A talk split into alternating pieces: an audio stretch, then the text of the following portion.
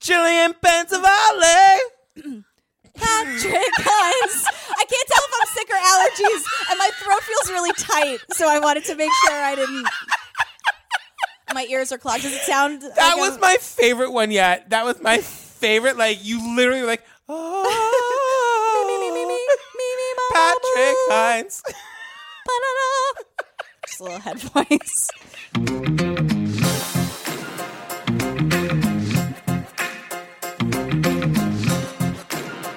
Hey, girl. Hey, girl. Hey, girl. Hey. Uh, before we get to the episode, just one more time, want to remind people about our Patreon. You Ooh. guys, we made a major decision. we our next Patreon is going to be the staircase. The staircase. and listen, we were saying this on the Patreon. We we were going to do podcasts only because that's and anybody can get podcasts. But the staircase is on Netflix exclusively now. Netflix offers a thirty day free trial. hey, you heard it here. Anyone with an email address has access to Netflix for thirty days. Mm-hmm. Email addresses are free. also. Uh, it's going to be super fun. We've got three more episodes of uh, Serial to go. Yeah. It's getting crazy bonkers. My favorite episode is up very soon. Ooh. It's called Rumors, where we hear. oh yeah, that's the second to last one. I know we hear all the rumors that Sarah heard about, like the ki- like all the stuff that she's been saving. So all the things that hold no weight whatsoever. Exactly. Um, you guys, in addition to Serial, of course, you know we've got the two full other bonus episodes, a whole bunch of mini episodes. We just added another mini episode about Jillian's trip to Vegas, which is hilarious. Fabulous Las Vegas. Uh, and yeah, you can find the link at uh, patreon.com slash true crime obsessed on our website. and spoiler alert, I'm not destitute. I made it. I survived Vegas. I actually doubled my chips. There's a great story about it. in the first round. Should I not mumble? Is that not good for editing? That actually isn't good for Great. editing. Girl, Girl. what are, what, like literally, what are we, I say this every week because every week it gets crazier. what are we talking about today? Well, it's called Glory Days, D A Z E. Yeah. And it's about the club kids of the late 80s, early 90s in fantastic, AKA the cesspool that was New York City. It actually, you guys, like really a solid 40 minutes of this like 19 hour documentary is about a really brutal and disgusting murder. Uh huh. And like that's the true crime part of this. Uh-huh. The rest of this is just like gay, drugs, Party. 80s party, Drugs, clubs, gay. drugs, gay, party. Gay, drugs, repeat, re- rinse, repeat. New York was still New York. There was the club kid story. Michael went off on this sort of tangent. We were the alternative in the gay community. It was big dance halls all over New York. Never seen anybody with that kind of influence and power. The makeup got a little wilder. The drugs started escalating. They were the most narcissistic, amoral group of people. This is the story of something good turning into something bad. He's a fame hungry sociopath. Michael Alec is an absolute genius. Infantile. This horrific crime. One of the club kids told me, Oh, yeah, but there's also the thing that he killed somebody. And then he added, Don't tell Michael I told you. You know, it was real biblical. It was Shakespearean in, in scope of what happened. Michael was the most incredible person I ever met. Just did the most fucked up things.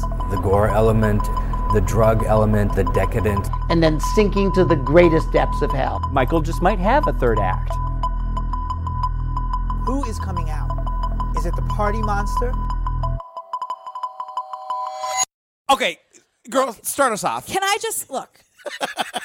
How many documentaries do we have to watch to know that New, New York City went through a rough go of it? She had some trouble. She was worse for the wear for quite some time.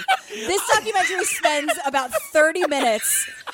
It was a cesspool, the West Side. It was a war zone. It, New York was really run down. It was 1984. The subways were an absolute mess. There was graffiti everywhere. There was the city was dirty and it was kind of lawless and scary. It was more like Sodom and Gomorrah back then. we get it. Although I'm so here for every picture of the, the marquee on a porn theater Me in Times too. Square. I feel like every documentary, like the Seven Five, every documentary we've covered about New York in the seventies, the eighties, has that same shot of that black and white TV floating in the Hudson. Every single one. It's like it's like a Getty image or something. Right, and the West Side with all the buildings demolished. That was in totally. the seven. Like they used the same stock footage, but it's very much like the seven five, where it's like the Welcome to the Land of Fuck, and I wore this and I wore that, and she did this. It's just a storytelling It is, and it's actually a very, in my opinion, very well made documentary that needed to be ninety minutes shorter. Can I say something? You guys, this movie is two hours and fifteen minutes. it's so mm, documentaries are almost always exactly 90 minutes this says the same thing over and over and over. this is and one of over those again. documentaries where like they make a good point and then they have 14 people make the exact same point the one thing that they the, the interesting point that they are making in the 40 minutes that they're talking about how new york was a cesspool is that But super creative. it was super creative So it was a dangerous city, but it was also an, an amazingly creative city. It was a city of subcultures. It was a city where uh, street culture and fashion and music was just literally bursting through the sidewalks. then the next point that is made is about studio 54 and about how that there was no nightclubs in new york except for studio 54 only game in town Halston and Liza Minnelli and Barishnikov and Elizabeth Taylor and Truman Capote. Uh, Salvador Dali used to come there with like five uh, drag queens and uh, two madams. But you couldn't compete with something like that. in every single picture of studio 54 liza minnelli she went every single night she lived there, Yeah. as far as I'm Yeah. concerned, and they were happy to have. her. totally. But the guy, one of the guys makes the point that like people think that 50, Studio 54 went on forever. And it had a very short life. People think it went on forever. It only lasted 11 months or so. Don't you have this image of Liza Minnelli walking down the block that like the night after it closed, being like, What, where do I go? "Where's my club?" And everyone's like, "Oh, look at that homeless lady in the sequence who doesn't know what she's doing." And she's like, "I'm Liza. Don't you know who I am?" Um, but how about that guy Rudolph, who owned a bunch of these clubs uh, in the the club kid? I era? literally don't know who anybody is. He's the one who was like, "You couldn't find a decent cappuccino." They didn't have it. It was only American coffee. But on the other hand, they had maybe 20 or 30 S&M clubs of the, the most the weirdest kind. But you could find twenty to thirty super weird S and M clubs. He's from Europe. He was like running this shit. He was like, "I let underage kids in for years. Nothing happened. Nothing happened, girl." I know. Say that one more I time know. to the cameras. Nothing happened. There were underage kids rolling on ecstasy and drinking champagne all night long. Give me a break. Right. So the like the precursor to the club kids was Andy Warhol. If you guys don't know who Andy Warhol is, he was like the famous pop artist and Factory. the factory. So people know his art, but people don't really know his movies. And they make the point that he had created a subculture of famous people. He, in a way, had created this first this idea of a court of superstars that weren't Hollywood movie stars, that weren't necessarily rock stars. They were these alternative people. they weren't like movie stars or TV stars, but they were famous because they were in his like weird movies. Famous for being famous. Yeah. And so when he died, that whole scene died with him because Exactly. he was running it. When Andy died, there was there was just this l- incredible loss among in the creative forces. There was this sense of a sort of that that generation or that era had finally come to a close. That was the end for them, and they stopped going out, and there became a vacuum in nightlife. So there are all these great photos of that time with Liza, but there's this amazing photo of Sandra Bernhardt, RuPaul, and Isaac Mizrahi. Oh, Yeah. They're all 11 years old. Totally. RuPaul is flawless. like she has owned that whole vibe and style. Totally. Like I'm sure she had to like get into, but it looks like she has been running her shit the entire. her whole Sandra life. Bernhardt is solidly on her first face. It's amazing. That's what she looks. That's the hardest I've ever made you laugh. Sandra Bernhardt looks like a normal person. She's looking off, but she's still like mad at somebody. Oh, of course, of someone is scared of her and off camera. When Michael came, I think he came from Indiana. He was just a naive, nice kid, charming, nice kid. So then we hear about South Bend, Indiana, for 45 goddamn minutes. Can they pull back the hate? Is South Bend, Indiana really that bad? Boring. It's horrible. It's everything that people who live in New York don't want to be part of.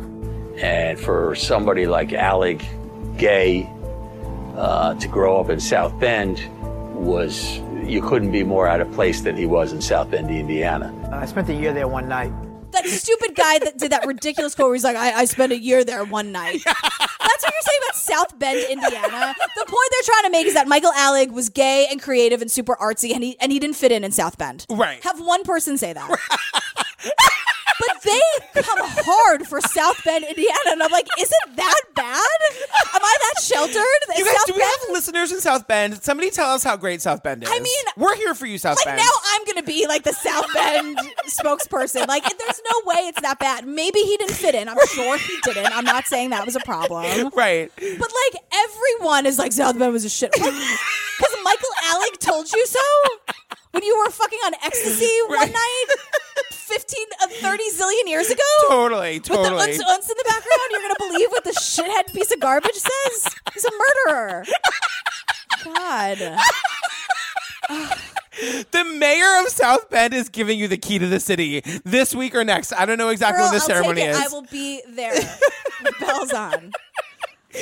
Um, so Michael Alec like comes to New York, and I don't know if he comes to visit or whatever. No, he just cut. He's like, "So- I hate South Bend. Th- There's no space for me here. Which you guys is totally valid. Yeah, like, to- that's right, valid. right, I'm yeah, not yeah. saying that. It's just like pull it back on South But he Bend. comes to New York City, like discovers the East Village. The first person he meets in New York City, you guys, is Patricia Field. I mean, it's possible I met him when he first came into my store. Uh, Something that was just un- unreal, unbelievable to me that actually met Patricia Field that day. She was my salesperson. Pat Field, if you don't know who she is, she's best known for being the costume designer for Sex in the City. and stylist, like and she- stylist, but like she started by just having her own little shop in the East Village. Yeah, and it was right on the Bowery, right near CBGB. Yeah. uh, R.I.P. And it was. It has that very Betsy Johnson, like that crazy, like the Car- whatever you think Carrie's worst outfit is, that is Pat Field, like to a T. And she's old and she's fabulous. She's like, got this like long dyed like pink red hair. She's got her shoes off. She's smoke, She's chain smoking. smoking. She's got dogs all over. she doesn't care. I want to be her when I grow up. She has this line later about how she was like, people just people just wanted to dance, and it's better than being on the treadmill. You get you exercise. Chain, chain I hate smoking. the treadmill. Yeah, it's like Pat Right. l- loving you and your style. Put down the cigarettes. So the reason we're meeting Pat Field is the first person who he meets, just like of course, that's Of course, the first person. yeah. is now we get this eight-hour montage of everyone in the movie, every, anyone Michael Alex ever met, describing him. Some people hated him on sight. Uh-huh. Some people couldn't read him. Some people thought he was very charming. We get the spectrum, but really, even the people that didn't like him kind of have to admit there was charm to him. I don't see it. I don't buy it. It's we hear this throughout. Yeah, I don't get it. Same. I think many other characters in the story are way more charismatic and and charming. Yeah. My first impression was Michael Allen was an impression. I couldn't figure him. I didn't know if he was smart or crazy. Twinky little twit, uh, very gay, very full of ideas, very imaginative, uh, lively. Michael Alec recognized that there was a hole in the industry when the when the Andy Warhol crowd stopped going out. Right. And Michael Alec decided decided he was going to fill that hole. Right. And he was going to be a promoter and he was going to make these parties happen and whatever. If somebody insists for long enough that he has a great new idea, well, maybe he has a great new idea. So let's give him a chance. Suddenly he was everywhere. Everywhere I turned, there was Michael Ehrlich. And the next thing I knew, he was handing out invitations. And I was like, oh, he's a promoter now. Well, one of the first people he meets is this guy, James St. James. James St. James is a holdover from the Andy Warhol era. And he befriends James St. James, and James St. James, like, loves him but resents him at the same time. We clicked when we talked, but I, he made me uncomfortable because I knew that my time was coming to an end. My, I was this was my celebutante era, and I was eh, I was over. I was out. I was done. 21, I was a has been, and I, this little kid was coming up, and it bothered me to no end. I was 21 and it has been. Mm-hmm. Girl, what about this scene is appealing to anybody? I, just turned 22 and I'm doing just fine. the thing that puts Michael Alec sort of on the forefront of this world is he comes up with this thing called the filthy mouth contest. Which basically is like if you watch RuPaul's Drag Race, it's like when they do their reading episode. Yeah. And in which people would go on stage and insult people on the audience.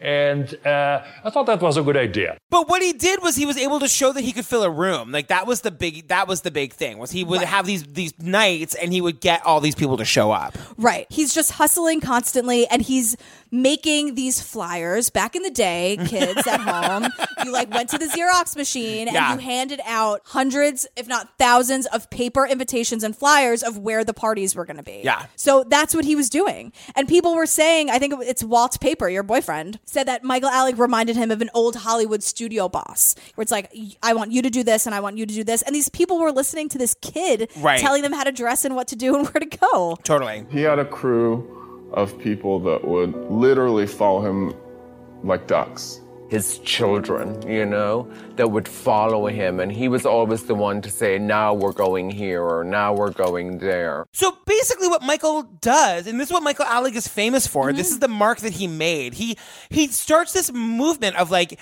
of the club kids, basically.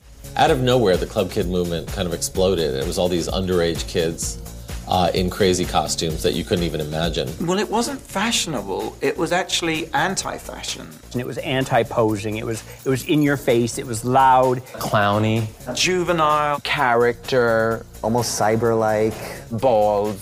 Sort of deliberately foolish, deliberately uncool. And then we start meeting them all. Yeah. We need to. Do you want to start our 42 part series about Amanda Lepore now? Should we do a little trailer for it? Yeah, Amanda Lepore is first of all, Amanda Lepore is a transgender. I'm not really sure how she identifies. Uh-huh. She was the muse of uh, David LaChapelle, that famous photographer who might be best known for doing my book cover. Yes, girl. Yes, here, row bells for like all of you. Everyone mentioned in the last 10 seconds. Um, but she she is a. Well, it doesn't matter what she is. She She's glam. She's glamorous. She is like all boobs. She looks almost like and a the- 19 those red lips. huge lips, like 1940s pinup girl kind Yeah. of. Anyway, the whole the bo- the point of this whole story is that Amanda Laporte is a major part, not even a major. She's interviewed for this documentary, Uh-huh.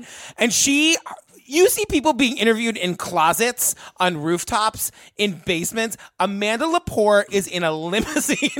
She's in the back of a limo. She is dressed in that again, another Madonna, that skin tight, breathless Mahoney black totally, dress. totally, totally. Hair, not a hair out of place. These gigantic diamond earrings that go down past her shoulders. Yeah, totally. Perfect red lips, and she's just sitting there as demure as ever. And the things she's saying.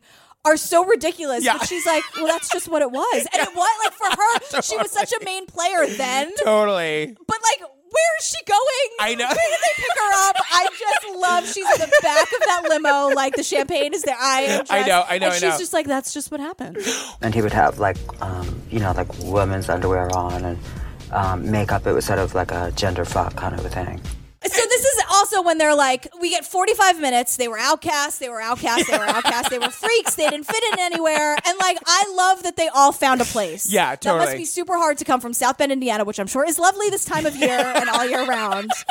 Um, but to find people who are like, I want to wear this crazy thing, or I want to like, they all found each other. and Yeah. that's excellent. Totally. But like the point is that they came to New York and they were the they were the in crowd. When we were growing up, it was a whole different ball game. You know, we went, most of us went through pretty tough times. They would come to New York for acceptance. That initially was what was so magical about coming to New York and meeting these people. It made its mark because it, you know, it screamed loud and clear and everybody heard it. We got to New York and all of a sudden we are the ringleaders. We were like the big insiders. So now, now we're at the limelight. So Michael, there's this whole story where Michael Alec had been promised another club at the last minute. The guy shut it down because he was afraid that like something was going to eventually go very wrong with the club kids, and he was right. Mm-hmm. yeah. So this guy Peter Gation, who was like a major club owner, decided to give Michael Alec the limelight. When Michael first took over Limelight, nobody believed that it could be done because the Limelight had been around for 10 years and it had never been cool. When we met Peter Gation, the limelight was called the slime light. I remember Michael and I walking in there, and I'm telling Michael, "Are you sure you want to do a party here?" But it was a very club kid thing because it was a church, and then they'd have like people go go boys and girls Yeah. on the altar. It was very like fuck you, we're gonna do this and whatever. So Michael Alec takes it over, and like all of a sudden, the limelight is like the place to be. So the limelight became the hot place to go. That's where the energy was. That's where the excitement was. That's where the sex was. That's where the drugs were. And it didn't matter if you were underage or not. But if you were cute, all doors opened. It had a lot of energy and it was just, it was exciting. It was, it was something I'd never seen before. I couldn't believe it. Right. Because, first of all, this is where we hear everyone talking about, because this is important, everyone talking about how Michael Alec never did drugs and Right. he hated drugs. And he would, if you were doing drugs, he'd take it and flush it down the toilet, which is Yeah. like, girl, Michael never used to drink or take drugs when I met him. There was no way you could predict that Michael Alec would do what he eventually did. I mean, they didn't even do drugs, these kids, at that point.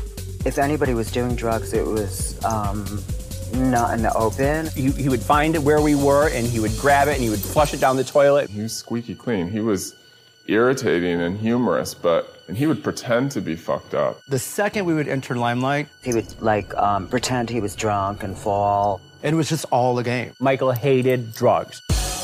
But he wasn't doing it as a way to like, I care for your health. It was he just wanted everyone to be what do what he wanted. Right. But then later on, he ends up loving drugs. But it's important for to know now. Yes. So he does this thing called Disco 2000. It's like his big party. It was every Wednesday, Yeah. and it was the best club night in town, which is like a Wednesday. Disco 2000 proper was amazing. I mean, you'd have a club in the middle of the week on a Wednesday, filled the all, the entire club. It wasn't like just one room every week until five o'clock in the morning, and the crowd was classic New York. It's like Disneyland on crack. It was awesome. And this is when it's like now suddenly tons of drugs everywhere out in the open, people having sex out in the open. It was just anything, anything went. It was just crazy. And that was when everybody was just in the bloom of their youth and everybody was just fabulous. And, and the, the outfits got a little crazier and the makeup got a little wilder. The drugs started escalating and everything just sort of coalesced at, at Disco 2000 and it became uh, Michael's signature. Then and now we're really learning about the drugs. So I think your boyfriend Walt's paper tells us about how 15 bucks threw a hole. this is how insane it was, guys. Like it Yeah. was really just a fucking free for all, Yeah, and like yeah. nothing about it is appealing to me except for the vodka. Um, you would put 15 dollars through a, like a mystery hole, Right. Where you'd stick $15 through a hole and they'd give you a rocks glass of vodka, champagne, and crushed mushrooms. Vodka, champagne, and shrooms. Shrooms. I know. I don't know why that sounds fun. That sounds actually a awful great to me. deal. You guys, but this is one of my favorite parts. We now learn about the outlaw parties. Michael Alec is really famous for this. Yeah. These outlaw parties were things where, like, Michael Alec would just, like, again, this was like pre internet, pre social media. Somehow he would just, like, let his network know to show up at this place. Paper flyers, all super colorful. He Yeah. just print out thousands of them. This is a tradition in nightlife where you organize everyone on the sly to show up at some public event, whether it's a subway station or a sanitation dump. And then he would have them in a supermarket. He would have them in a Dairy Queen, or he'd have them at McDonald's. We could do it anywhere. They go to a deserted bank, and he'd draw thousands of people. We'd all pile in. And you have a really concentrated party for like 10 or 15 minutes till the cops find out about it, show up, and break it up. The 80s version of a flash mob. Okay. Let me get this straight. Literally. Yeah. Because before this, they're also. Let ta- me get this gay. Oh, I wish. So you would have to spend hours and hours and money. Where's the money coming from? I don't know. Right, totally. To get decked out. These costumes, you guys, are unreal. I mean, the attention to detail, they really are. Again, where's the money? Yeah. so you would spend hours and hours like conceptualizing it and do and like putting it together Yeah. and then being so uncomfortable because not I didn't see a single comfortable shoe. You're just like no it's like New Year like more the morning after New Year's Day. Everyone is just like battle scars trying to walk home. You do all of that to be super uncomfortable and go to a fucking McDonald's in Midtown because some idiot told you to. Right. And then party for 15 minutes Yeah. until the cops come and tell you to go home. Just Can't we like- just drink vodka and talk about the people we know? Whatever happened to fun? Whatever happened to that? My favorite was they were talking about one of these one of these outlaw parties happened in a subway station. He took a party again the following week in the train station. By the time police came, they all ran. By getting on the train and leaving, it was hysterical. And when the police came, all the club kids just got on the subway and left. Oh good, oh good, it's our stop. Oh good, the train is here. They would go to the post office on tax day. That's messing with people's livelihood, like a, a ladies. thousand people showing up and, doing a fashion show on the stairs. Not letting you get your tax I return know. postmarked on the 15th. That's very important. My husband would not be okay with it. Girl, save and taxes scare the shit out of me.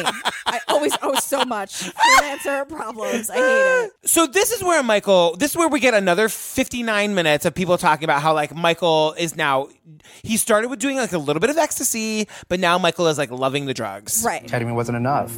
Ecstasy wasn't enough. And so he just found, discovered heroin. Of course, once you do heroin, you're done. His behavior started becoming really erratic. But there was there was quite sinister kind of drug related stuff going on, and And now people are saying that he really had no personal space or boundaries and he was just didn't care about anything. Yeah. So this is when our friend Ernie Glam, I believe, Oh my who played God. the chicken, Yeah. just says one night like, "Hey, I wonder like whatever happened to that chicken costume?" And then Michael said to me, Oh, I cut it into pieces and threw it in the river. Ha, ha, ha, ha. That laugh is that laugh will give me night. It's Rachel in the closet. It's terrifying. Let me tell you, I'm pulling my hair out. I cannot wait to tell you this. I've been sitting on it. For, oh my god, tell me right now! The closed captions say creepy laughing when Ernie is doing the impression. it just says in parentheses creepy laughing. I'm like closed captions, girl. You're here for this, as am I. All right. So at this point, future Trump lawyer Rudy Giuliani. He's probably not the lawyer anymore. Where's he been? I don't know. It's been, it's been ten minutes. There's Hashtag new where's news. Melania? You guys, I'm concerned. Is she all right? Oh, nobody knows. Blink twice if you need help, Melania. Um, he comes in and he decides he's gonna clean up. No fun Giuliani comes in. He's gonna clean up the Oh city. no, no, no, the party's over. Larry Kramer turning this car around. I'm out. And here's the thing. you guys, that's a joke from our How to Survive a Plague e-, episode. Oh yeah. Yeah, new listeners. Again, happy Pride, everybody. We're just. The thing is, I am not. I hate this person. Yeah. As my mom has said, Rudy Giuliani's a dick. Like I, it's your mother said that. Oh my god, he's a dick. She saw like he just popped on TV and she's like, he's a dick, and I'm like, yes, mom. All we hear about in every documentary, it seems that we watch for 45 minutes, is how New York City needs to be cleaned up. Right, right, and it right, was a right. Shithole and a cesspool. Totally. And blah, blah, blah. Somebody had to do it. And there are a zillion other ways it could have gone down. Yeah. But the point was that someone was like, we have to do something. Again, not defending any of Right. this. And even like one of the defense attorneys is like, he was a fascist and a tyrant and a bully even back then. And I'm like, girl. So the thing, here's what happened though with Yeah. Rudy and all of his pals. Yeah.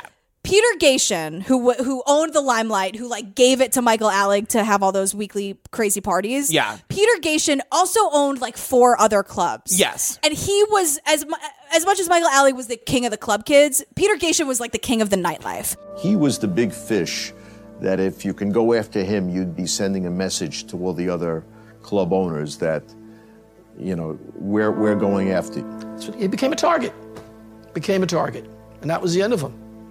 Once that happens, it's over. You cannot fight these people. In fairness, like there was a ton of illegal shit happening at these nightclubs. Did you guys hear what I just said about putting fifteen dollars through a hole and getting vodka, champagne, and shrooms? I mean, so the Michael Alley drug use at this point is like getting worse. now he loves drugs. Now Right. he's like, please don't flush it. Give it to me.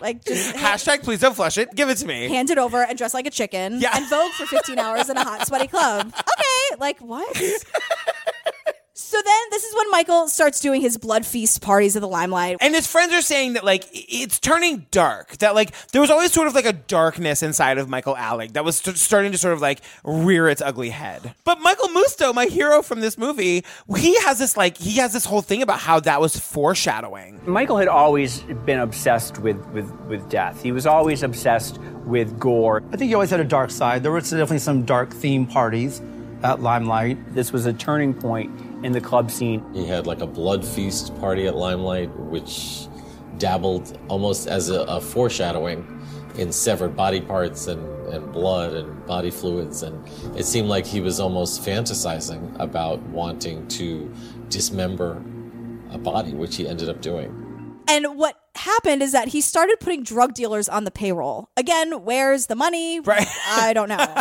but he used to like waltz paper your boyfriend Oh, he's so hot. they stopped to hide like putting people on the payroll for being fabulous right. they would put them on the payroll if they had the drugs Right. enter angel Angel was a, what they call a peer queen, right? Angel was part of that rough gay crowd that hung around the West Village piers. You know, he was a street guy. Yeah, this guy Angel, played by Wil- our girlfriend Wilson Cruz in the movie. Mm-hmm. Yeah, a peer queen. Yeah, that was really a thing. Yeah. like that was the the pier in in the West Village in New York. Really, happy Pride, everybody. Happy Pride. really was like a gay cruising spot. It was it was like broken down, dilapidated pier. It was like a remnant of like the the 1920s, 30s, 40s when it was like a shipping hub. It was a Yeah. very, very, very dangerous place to be. People used to fall through like the holes in the pier all the time and drown. Uh-huh. It's where Marsha P. Johnson died. Yeah. Whether she was pushed or jumped, we don't know. Yeah. So he was like a street guy. I don't really know like what his deal was with like with his family or whatever, but like he was just known to be sort of be like a. Some people describe him as tough. Some people describe him as really super sweet. But he was a drug dealer. Yeah, and some people, of course, like in retrospect, I don't know if they're saying this just for the documentary. Some people are like, I never liked him. James A. James literally goes, Angel. Um, didn't like Angel very much. Girl, tell us what you really think.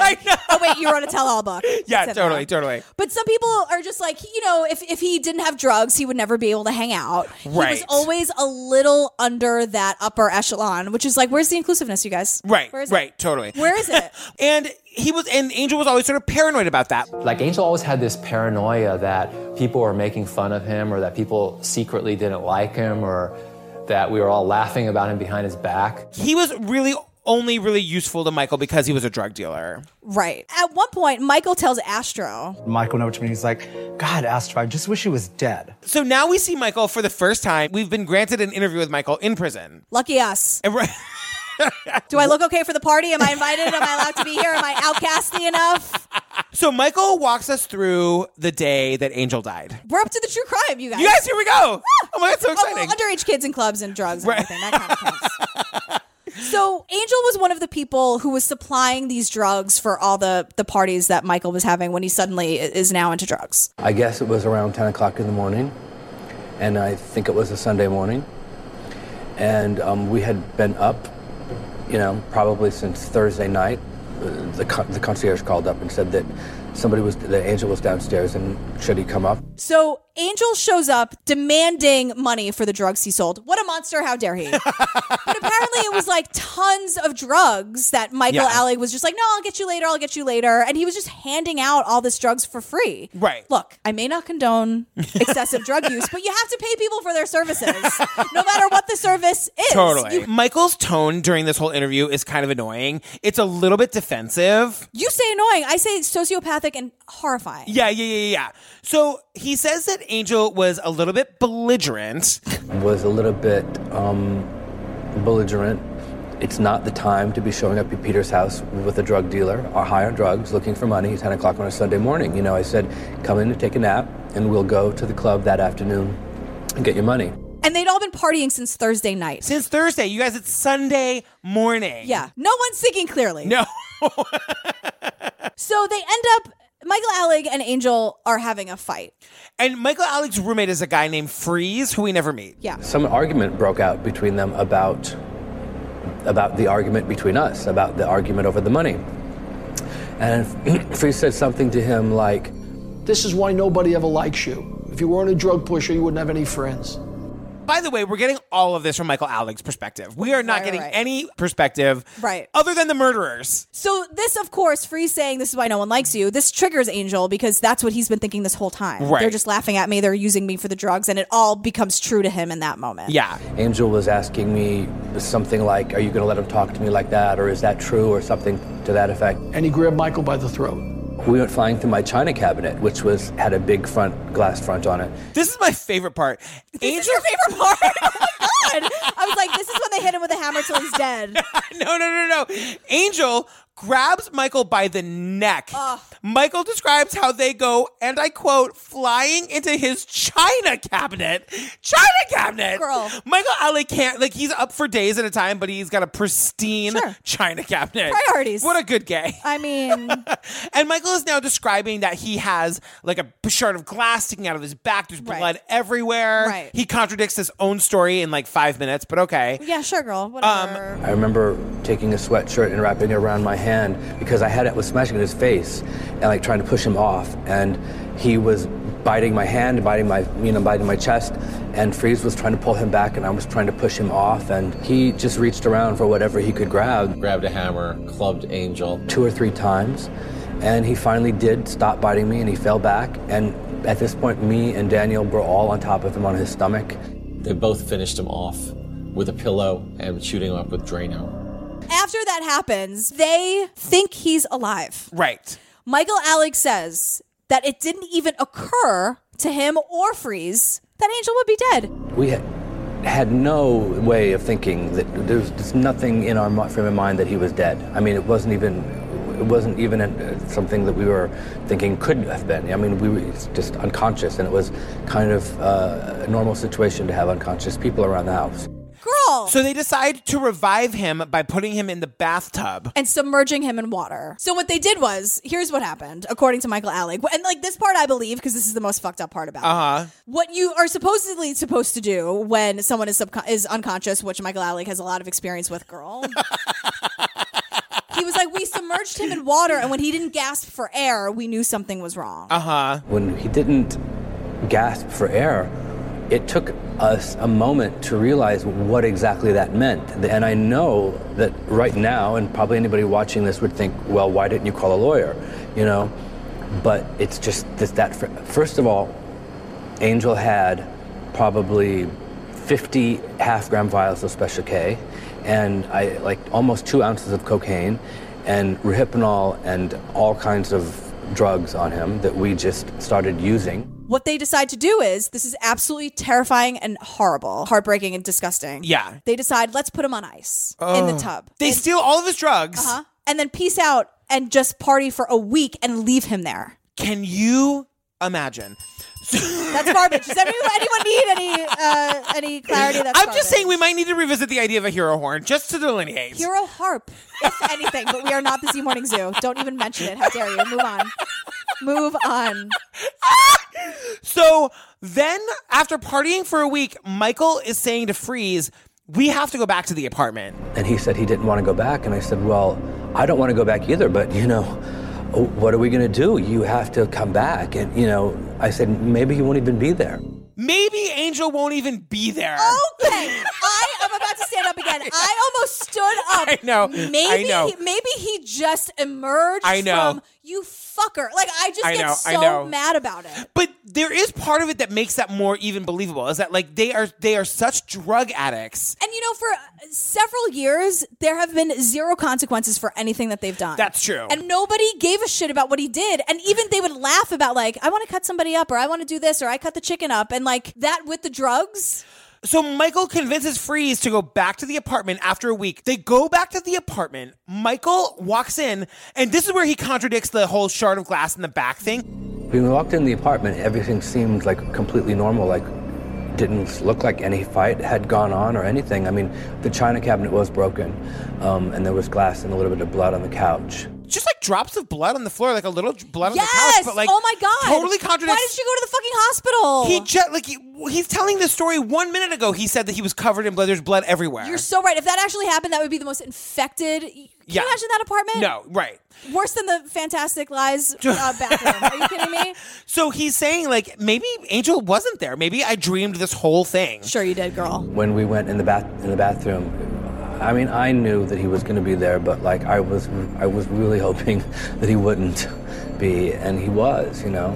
And he walks into the bathroom, and Angel's decomposing body that has been in the bathtub for a week is there. And the stench he describes is just overwhelming. Right. So what they decide to do is pump him full of Drano. Yep. And cover him with baking powder. And, have a party. Throw a party. Why not have a party? People are coming to the party, but they to, at his house, but they can't go into this bathroom. When we finally moved him, uh, we uh, we started smelling th- the body was decomposing underneath only. The top was not. And I remember Michael said, "Oh, that smell, that's plumbing or something like that." And I, it just, I never even thought about it. Okay, let's do another line. They're having a party with a dead body in the bathroom. It's been there for a week. Apparently, they have more than one bathroom, which actually I was super jealous of. I know. I was like, how are you? How many affording bathrooms this? do you How- have? It's Where's the money coming I from? know, I know. So, so, guys, this is so disgusting. So the party's over. Michael and and Freeze decide they've got to like figure out what to do with the body. Yeah. And they get like so fucked up on heroin that they don't even know what is happening, and they literally like they dismember Angel. They cut him into pieces and put him in a box. Right, because and Michael's like, we could never explain why we left a body there for nine days, so we cut him up. Right. Yeah. Is Michael Alec in the closet? I think he's joined by Rachel and all these other people. Oh my god! So they put him in a box. They apparently put the box in the living room because Astro, another of the club kids, comes over and he's got a story to tell. this story.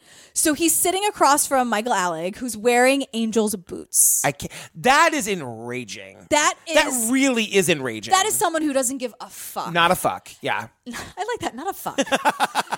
I remember being at Michael's and like setting a cocktail down on this box, and Michael was wearing Angel's boots, right? Like I am with my legs crossed and sitting in front of me and, s- and wearing Angel's boots saying, Astro, who's missing? Who's missing, Astro? And I was like, I don't know, Michael, but what is that stench in this house? and then he says, And the box that my cocktail was sitting on was Angel's body. What is happening? I actually looked up that apartment. I looked up the building that it was on um uh, on the internet so that I just to make sure I was never in that building. Yes. I need to know that I was n- somebody lives in that apartment right now and does not know. Um okay, so continuing to make great decisions, Freeze and Michael take the body downstairs on one of those luggage carts Mm-hmm. and get in a taxi. not hot dummies, just fucking dummies. just like murderous we don't know what dummies. Freeze looks like. I'm assuming not a hot dummy. We went to Tunnel for some strange reason and just stopped right in front of Tunnel and asked the cab driver to help us take the box out of the trunk, which he did. And then we asked him to help us lift it and walk across the West Side Highway to the river and to throw it in the river. Taxi driver gets his $20, has no questions. He asked one, and they say they were like, he was like, why? Oh, And they right. go, it's dishes. Right, totally. Girl, donate those dishes to Housing Works or whatever. Don't throw them. You don't throw dishes in the river. Right. Also, like the hilarious, not hilarious part is that they think the box is gonna float. It doesn't. Michael Musto thinks that's hilarious. because they forgot the crucial thing. You're supposed to puncture a hole in the box so it'll sink. He's Columbo all of a sudden. He's like, they forgot just one more thing. You should have poked holes in the box. I'm like, all right, Mi- Michael Musto, I see you. We like, um, and then oh, and then the cabbie drives them back to their apartment. Oh. so this guy Right. should be, and where is he? Right, he's right. a crucial witness in this entire story. and this is when Pat Field is like, look, his brain took a coffee break. He was smart, but he let his brains go out on a coffee break at that point. Pat. I know he was super fun and super gay. He's got to be held accountable. His brain took a coffee break. Pat, Trisha, I will not stand for it. I will not. I love you, girl. I do. You're visionary. Took a coffee break. I never thought I would be in a position where I'm garbage belling. Pat, feel that genius. Okay. I actually have in my notes. Okay, girl.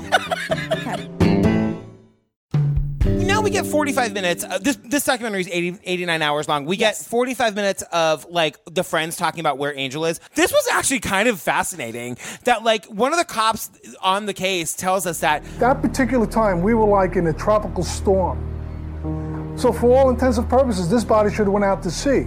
But because of the storm blowing everything in, it washed up on Staten Island. Well, then we meet Sir Ralph Django. Ralph Django describes that the box was found by two youths. and it was discovered by uh, some youths that were uh, along the beach. We are now suddenly in my cousin Vinny. Where's Marissa Tomei? I know. You know that there was there was several drag kids, Totally. party kids dressed as Marissa Tomei in those skin tight dresses that she looked fantastic in in that movie.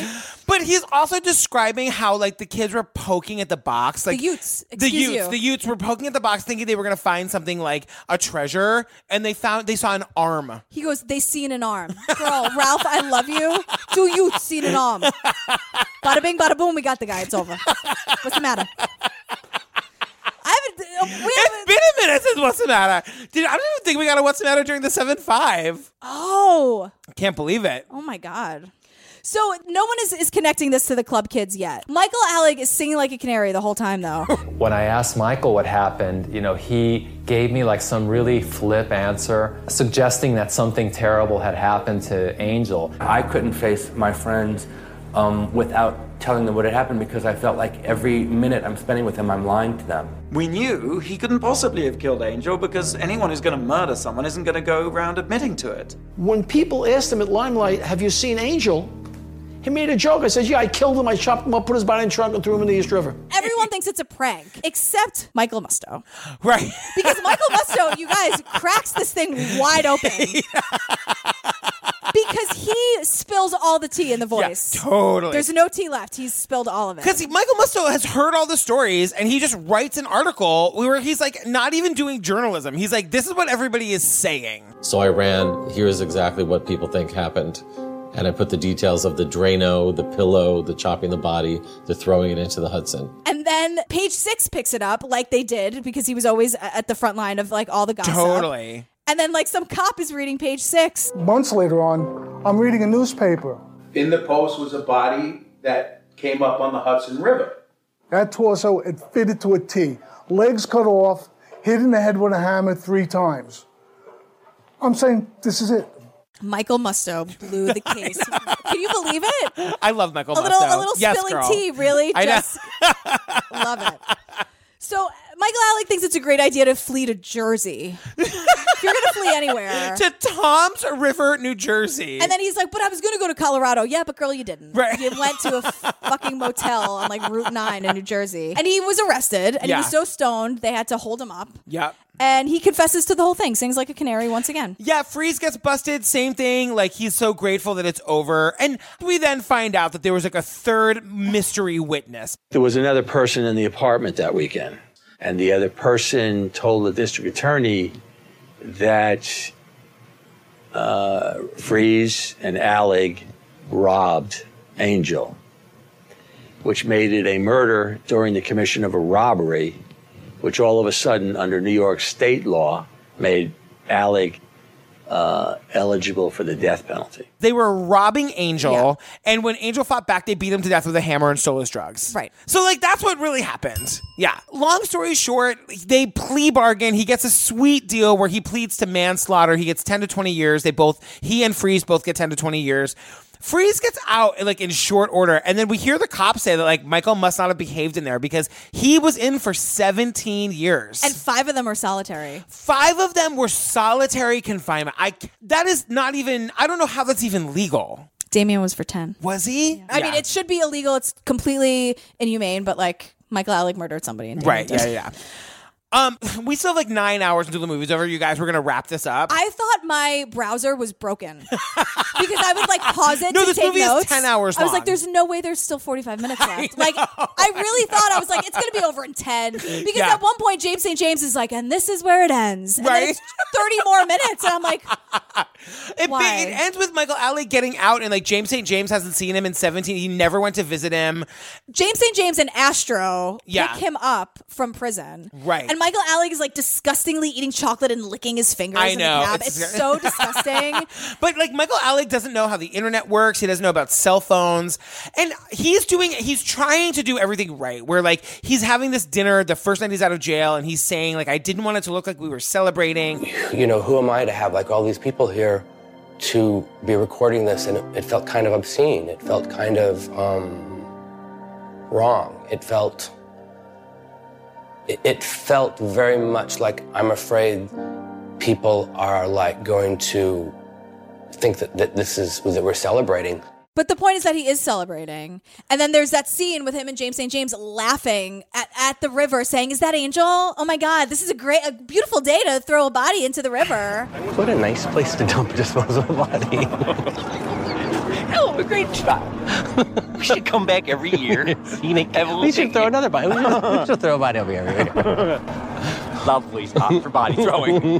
little body tossing. Also, your mic is hot. Like you know that you're being recorded. And right you now. left him there for nine days. Yeah, yeah, and yeah, like, yeah, there's yeah, yeah. something about, and the Kenny Kenny girl, I love that voice and that hair.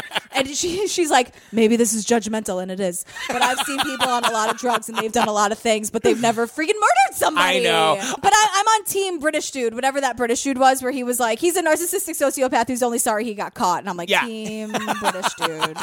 And like you guys, it kind of just ends with like not really an ending. It just ends with like Michael Alec like. He's back. He's in the scene. Him and James St. James are hanging out. They're running around town.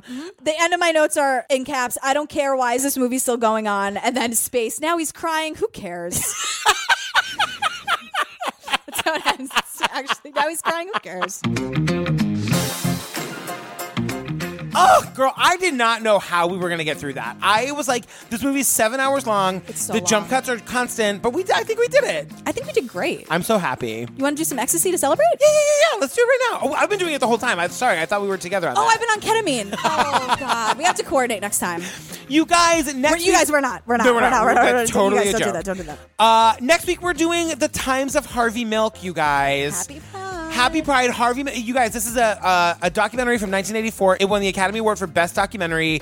It's an old documentary, but it's like super gay history. It's a crazy murder. Like it's not really a mystery, but it's about a murder. It's horrible. A double murder, actually. Like an assassination. Really. Yeah, a double assassination, and it's of my people. If you like the Marsha P. Johnson, you're gonna love this Oh, I'm, episode. getting, I'm getting chills I just know. thinking about that. We. yeah. It's I, I'm, I'm so happy that we're doing this. I'm sorry that he's dead, but I'm so happy that we're doing this for Pride. yeah, you know, it's all about spreading awareness, and we have this, we have these voices and this medium, and I'm- Yeah. I'm, happy to be a part. Thank you for letting me be a part of. Well, sharing thank you to this the story. listeners for like joining us on these like you know super gay journeys. I mean, I think they're here for it, as am I. You guys, don't forget to check out our uh, Patreon. We are up to episode nine of Serial. We just did another mini episode of Jillian's trip to Vegas, and you know a whole bunch of other There's things. just a whole lot going on. yeah, uh, girl, where can they find us? at True Crime Obsessed on Twitter, no E ED, truecrimeobsessed.com, and come hang out in the Facebook group. Oh my God, it's the best. True Crime Obsessed Podcast Discussion Group. Can we ch- like change that? It's such a mouthful. I know we can now. 'cause We've said it and like those episodes live forever, but I just Totally. have to get better at Yeah, saying it. no, it's great. Where we can have the most fun. Where can they find you? At Jillian with a G on all the things. I'm at Patrick Hines on the Twitter, at Patrick Hines underscore on the Instagram. Uh, stay tuned for our hilarious outtakes, TM, TM, TM, TM, TM. And our palate cleanser this week is going to be from Mean Girls, a brand new Broadway musical. Feels appropriate. Great. uh, we love you. We love you. Okay, bye. Bye. There are 15 million lesbians and gay men waiting to hear your voice. In San Francisco, they can come out and not have to worry about their jobs. The white, non gay, very wealthy establishment have to deal with me.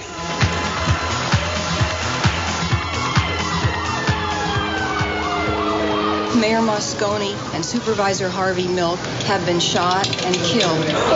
If we learn from history that the struggle goes on, the eventually we will win.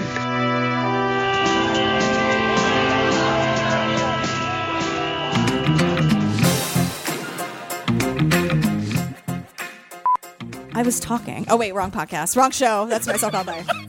Just another man talking over me, telling me not to speak. Do I do that? You just told me not to say anything. Shh. It's different when we're po- like We're exactly. so obnoxious. Save it for the air, but it's so true. it is true. Don't talk. well, that's there's there's there are nice ways to say it, and then there's how you just said it. So he comes to New York, and he's apparently very smart, and he gets a full scholarship to Fordham. Do you know that that's where I went? I went to Fordham. Oh, really? Yeah.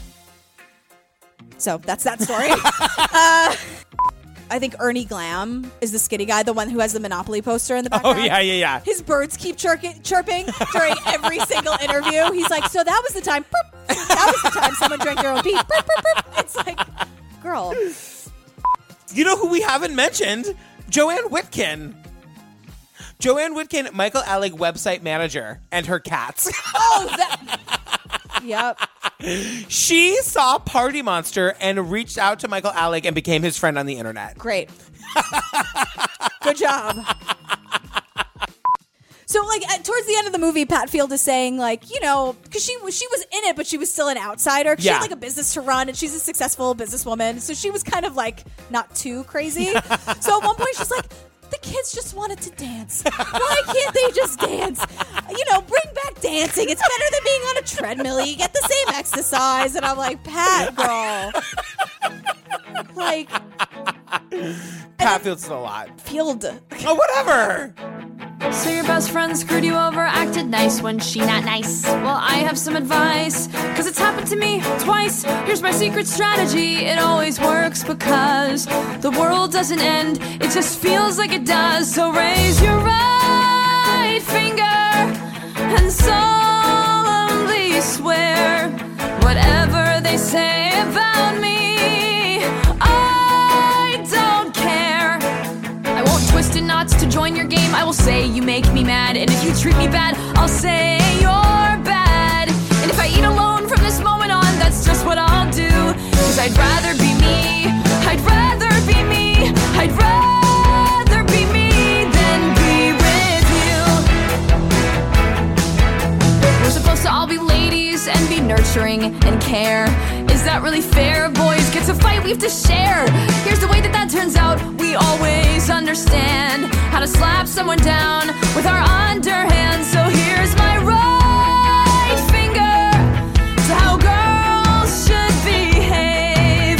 'Cause sometimes what's meant to break you makes you brave. So I will not act all innocent. I won't fake apologize. Let's just fight and then make up, not tell these lies. Let's call our damage even, clean the slate till it's like new. It's a new life for me. Right, right.